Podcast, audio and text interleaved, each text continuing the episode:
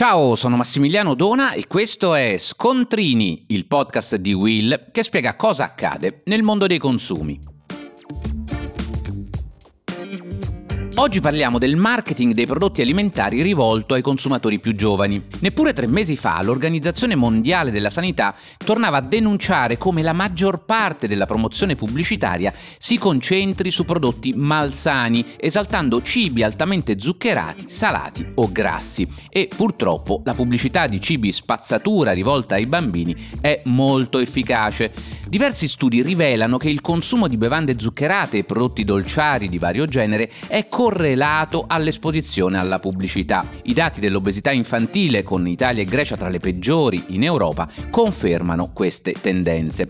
Qualcuno dice che si dovrebbe investire nell'educazione delle giovani generazioni, giusto, ma la battaglia resta impari. Secondo uno studio pubblicato sul British Medical Journal nel 2017, le grandi multinazionali spendono in pubblicità una cifra che è 30 30 volte quella che i governi impiegano in educazione alimentare. Cibo e bevande rappresentano ormai il 25% delle pubblicità che compaiono su TikTok, ma anche su altre piattaforme il marketing alimentare è estremamente diffuso, dai post sponsorizzati degli influencer alla presenza di contenuti promozionali all'interno di videogame che hanno come protagonisti prodotti o personaggi legati a un brand e che evidentemente attirano l'attenzione di bambini e ragazzi. Una vera emergenza, da persona che si occupa di consumatori, resto convinto che un tema così rilevante come la salute delle generazioni future debba essere regolamentato da una legge, magari a livello europeo. Del resto i precedenti non mancano, dalla regione canadese del Quebec al Cile,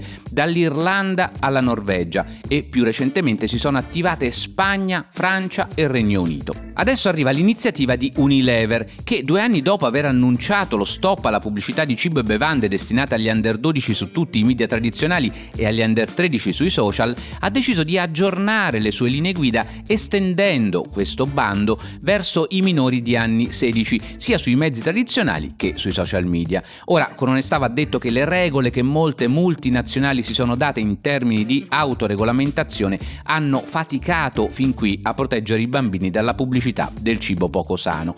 Vedremo adesso cosa accadrà dopo l'accelerazione data da Unilever, considerato che questa iniziativa arriva da un'azienda che ha intuito da tempo tempo l'importanza di scelte responsabili anche nel marketing e basti pensare alla campaign for real beauty di Dove e non solo. Ma c'è un dettaglio, a leggere gli annunci per questa nuova stretta dovremo attendere il 2023 e già questo non mi sembra un buon inizio. Per oggi è tutto, ma puoi ascoltare gli altri episodi di Scontrini sulla tua piattaforma di podcast preferita.